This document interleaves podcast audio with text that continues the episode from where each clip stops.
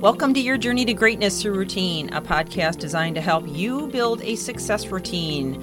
My name is Michelle Steffes, and I'm author of the book, and I'm excited to come to you today with more insights and ideas to accomplish your success routine because it's not the big things we do, but the little things we do every day that make the biggest difference. So let's get on with the podcast. Well, welcome back. We are beginning a brand new series today called Is Love or Fear Guiding You? Now, this has everything to do with your business success as well as personal success. And as you know, if you know, if you've followed me for any period of time, I am all about helping you succeed both personally and professionally because I truly believe that everything counts from the moment you open your eyes till you close your eyes at night in terms of, of how far you'll get succeeding in life. And and that's been with my book, Your Journey to Greatness Through Routine. It's been with every single series we have done. Uh, but this one really is not only have some practical foundations to it, but some foundations that maybe you've never heard of or never at least never thought about before. We really only have two emotions to us, okay? It's love and fear. And every other emotion is either bound or grounded in love or it's bound or grounded in fear. So we need to understand and be able to decipher that if we're going to succeed.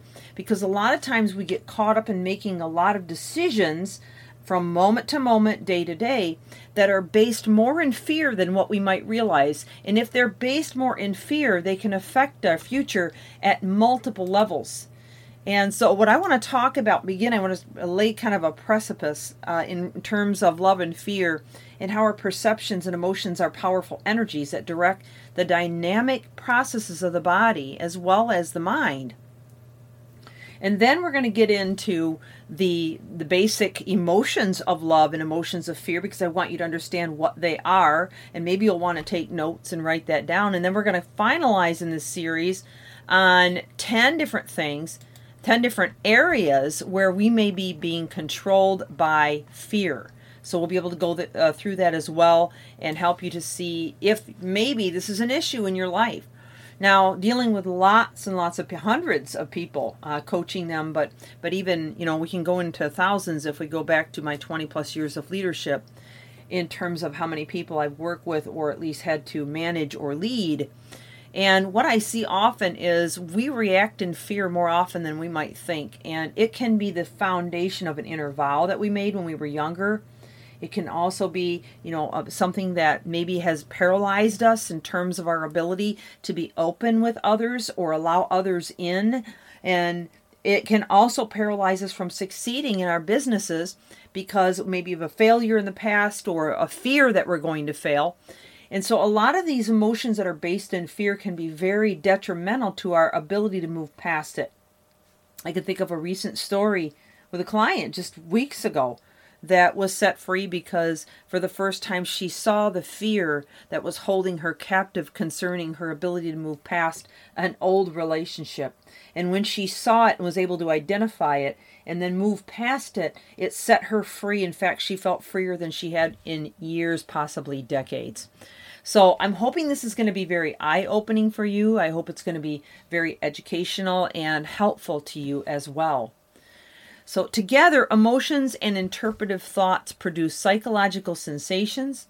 They release hormones, and we've talked about that, okay, those neurochemicals into the bloodstream that it can affect your balance, homeostasis, the body's systems. They can also stimulate the basic cells of the brain, neurons, to fire in particular patterns.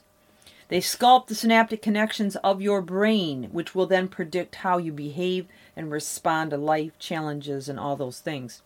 And they shape the actions you take, whether you take action at all or whether you do.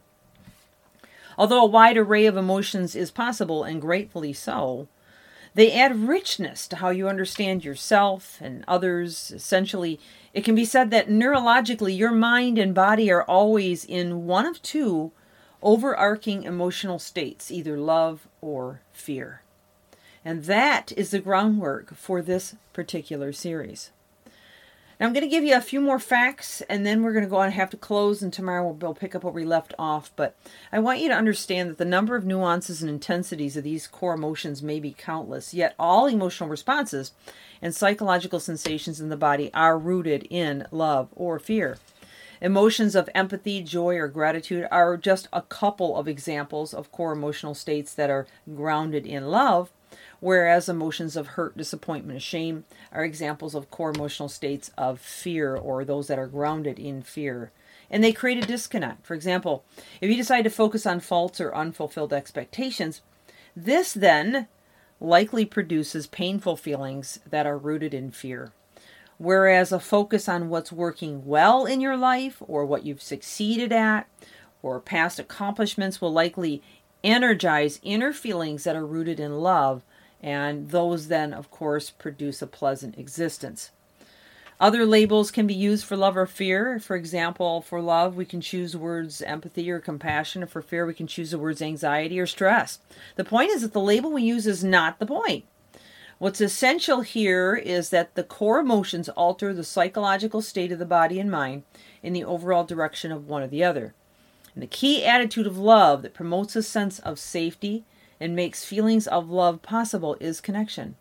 The key attribute of fear that signals danger and alerts the brain to activate the body's survival system, which remember is cortisol and adrenaline and all of those toxic stress neurochemicals that create the disconnect in our lives and inhibit us from becoming all that we can be. So, Again, my intention for this series is to help you to begin to identify areas that are, are, are derived or grounded in fear or have a root of fear from maybe even years ago, and those that are in love, so you can begin to see things more clearly and make better decisions for your future. So every communication is either a loving response or possibly a cry for help. Well, we're going to have to end on that note. We'll pick up here where we left off tomorrow. I think this is going to be a deep psychological type uh, series, but I'm looking forward to it because I think uh, it's going to be groundbreaking for a lot of you if you've never really taken the time to identify where your emotions are coming from, where they're stemming from. And when you react to life or challenges or business decisions, are you actually acting out of fear or love? So to become very cognizant of that could be a total game changer for you. Well, it's Michelle Steffes, your Journey to Greatness routine. Glad to have you on the podcast. Looking forward to having you tomorrow as we continue in this incredible series and help you identify those areas that you can be set free from if you're operating from fear. Have an amazing day.